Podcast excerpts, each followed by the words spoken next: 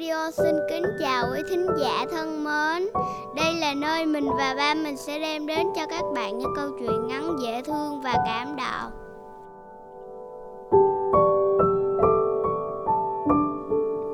Hôm nay chúng ta sẽ đến với câu chuyện Con chim kỳ lạ. Ngày xưa ngày xưa, có một tên phù thủy thường giả dạng làm người ăn xin để lân la tới các nhà và bắt đi những cô gái đẹp. Không một ai biết các cô bị bắt đem đi đâu. Chỉ biết rằng chẳng có cô nào trở về cả. Ngày kia, hắn đi tới nhà người đàn ông có ba cô con gái xinh đẹp. Ai cũng tưởng hắn chỉ là một người ăn xin ốm yếu, lưng đeo cái sọt để được những gì xin được. Hắn xin chút thức ăn. Người chị lớn nhất ra đưa bánh mì cho hắn thì bị hắn vuốt tay và cô nhảy ngay vào trong sọt. Ngay sau đó hắn vội vã đi khỏi nhà và lao vào trong rừng. Ngôi nhà của hắn nằm ở giữa rừng sâu, mọi vật dụng trong nhà đều đẹp và sang trọng. Cô thích gì cũng được hắn chiều theo, rồi hắn nói, Cụ quý của anh, những gì em muốn, em sẽ được hài lòng khi ở bên anh.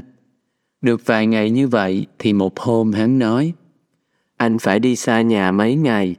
Ờ, em ở nhà một mình. Đây là chùm chìa khóa. Em có thể mở các phòng để xem. Duy chỉ có căn phòng mở bằng chiếc chìa khóa này thì em không được mở ra. Em có thể mất mạng vì nó đấy. Rồi hắn đưa cho cô một quả trứng và dặn thêm. Em hãy giữ cẩn thận quả trứng này. Tốt nhất là luôn giữ bên mình. Nếu mất trứng thì điều bất hạnh sẽ ập đến.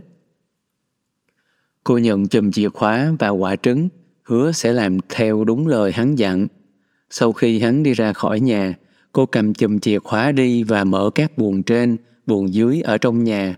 Cô thấy buồng nào cũng toàn là đồ bằng vàng và bạc. Đúng là đời cô chưa bao giờ thấy cảnh giàu sang, lộng lẫy như vậy. Cuối cùng, cô đi tới căn phòng cấm mở. Cô định đi qua, nhưng mà tính tò mò thôi thúc, làm cho cô không kiềm chế được. Cô thấy chìa khóa phòng cũng na ná giống như những cái phòng khác. Cô cắm chìa mở, cánh cửa bật ra. Bước vào trong căn phòng, cô thấy một vạt máu ở giữa phòng. Xung quanh là xác người bị chặt thành từng khúc. Cạnh đó là cái rìu sáng loáng cắm phập trên thớt gỗ. Trong lúc hoảng sợ, cô đánh rơi quả trứng vào trong vạt máu. Cô vớt trứng ra, đem lau rửa, nhưng không sao rửa cho hết được. Sau đó ít lâu, người chồng đi trở về. Việc đầu tiên hắn hỏi là chùm chìa khóa và quả trứng. Cô vừa rung vừa đưa cho chồng chùm chìa khóa và quả trứng. Nhìn vết đỏ ở quả trứng là hắn biết ngay cô đã ở trong căn phòng đầy máu. Hắn nói, Tại sao mi lại dám trái ý ta, mở căn phòng ấy? Vậy thì mi phải vào căn phòng ấy trở lại. Mi tự ý thì đời mi coi như chấm dứt. Hắn tụt tóc cô, kéo tới căn phòng, hắn cầm rìu chặt đầu, chặt người cô thành nhiều khúc, làm cho máu chảy lên láng khắp nền nhà. Rồi hắn ném tất cả vào trong một cái vạt. Làm xong thì hắn nói, giờ ta lại đi bắt đứa thứ hai. Tên phù thủy lại giả dạng là người ăn xin, đi tới nhà. Cô thứ hai mang bánh mì ra thì bị hắn vuốt tay và cô cũng nhảy tọt vào trong cái giỏ của hắn. Hắn vội vã đi khỏi nhà và mang cô về ngôi nhà của hắn ở giữa rừng sâu. Số phận của cô cũng chẳng khác gì cô chị. Cô cũng bị tính thò mò thôi thúc nên mở căn phòng tắm và bước vào xem. Sau chuyến đi xa trở về của tên phù thủy, cô cũng bị hắn ám hại. Rồi sau đó tên phù thủy lại bắt người thứ ba. Cô em út này khôn ngoan và lấu lĩnh. Trước khi ra đi, tên phù thủy giao chìa khóa và quả trứng cho cô. Đợi cho hắn đi khỏi, cô cất quả trứng đi và cầm chìa khóa mở cửa các buồng để xem. Buồng cô mở cuối cùng là căn phòng cấm. Trời ơi, cảnh khủng khiếp hiện lên trước mặt cô. Xác của hai cô chị bị giết và bị chặt ra từng khúc, nằm ở trong vạt. Cô bình tĩnh nhặt xác của các chị ở trên nền nhà, xếp thứ tự đầu, thân, tay, chân, các bộ phận tự động gắn liền với nhau. Hai cô chị sống lại và từ từ mở mắt. Ba chị em hết sức vui mừng, ôm hôn nhau thấm thiết.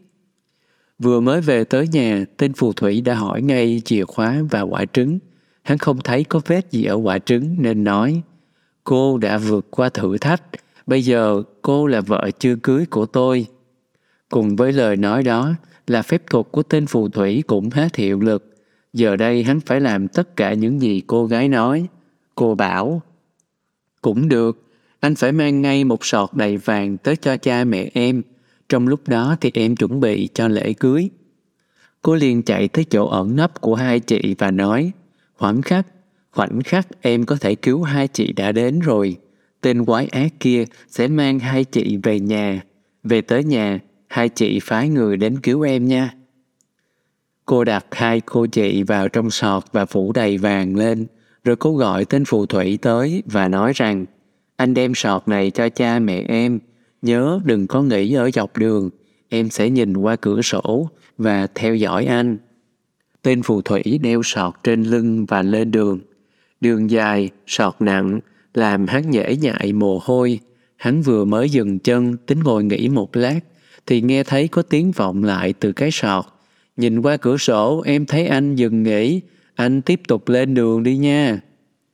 Tên phù thủy tưởng vợ mình nhắc, hắn đứng dậy rồi đi tiếp. Đi được một chặng dài, hắn vừa mới dừng chân tính ngồi xuống nghỉ thì lại nghe tiếng nói nữa. Nhìn qua cửa sổ, em thấy anh dừng nghỉ, anh tiếp tục lên đường nhé.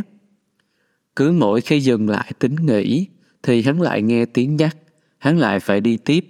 Cuối cùng, hắn phải vừa đi vừa thở phì phò, cố gắng sức lắm thì mới tới được nhà bố mẹ vợ để đưa cái sọt đầy vàng. Ở nhà cô dâu chuẩn bị cho lễ cưới, cô mời bạn bè của tên phù thủy tới dự. Cô nấu một cái đầu lâu, lấy vòng hoa trùm lên cái đầu lâu ấy và lấy hoa lá trang trí thêm. Rồi cô treo nó lên cửa sổ trên mái nhà, nôm như nó đang ngó xuống nhìn khách tới. Mọi việc đâu vào đấy rồi, Cô tự trang điểm cho mình bằng lông chim nên nôm cô như một con chim kỳ lạ. Không ai nhận ra cô được nữa. Cô vừa mới rời khỏi nhà được một quãng thì gặp khách mời đến dự đám cưới. Họ hỏi, này chim kỳ lạ, chim bay từ đâu tới? Chim bay từ chỗ Fitzgerald tới đây. Thế cô dâu đang làm gì? Cô dâu đã quét dọn nhà cửa. Cô đang ở bên cửa sổ trên mái nhà ngó xuống. Cô đi tiếp một quãng nữa thì gặp tên phù thủy đang trên đường tới nhà. Hắn hỏi, này con chim kỳ lạ, bay từ đâu tới đây? Chim bay từ chỗ Fritze tới. Thế cô dâu đang làm gì? Cô dâu đang quét dọn nhà cửa. Cô đang ở bên cửa sổ, trên mái nhà ngó xuống. Về tới nhà, Tên phù thủy ngó lên cửa sổ trên mái nhà, cứ tưởng là vợ chưa cưới của mình, nên hắn vẫy tay gật chào. Khi khách tham dự tới đông đủ, thì cũng là lúc cô gái và các anh trai và bà con họ hàng của cô dâu tới nơi. Họ đóng tất cả các cửa lại, không cho một ai ra ngoài, rồi họ châm lửa đốt nhà. Thế là tên phù thủy cùng đồng bọn bị thiêu chết.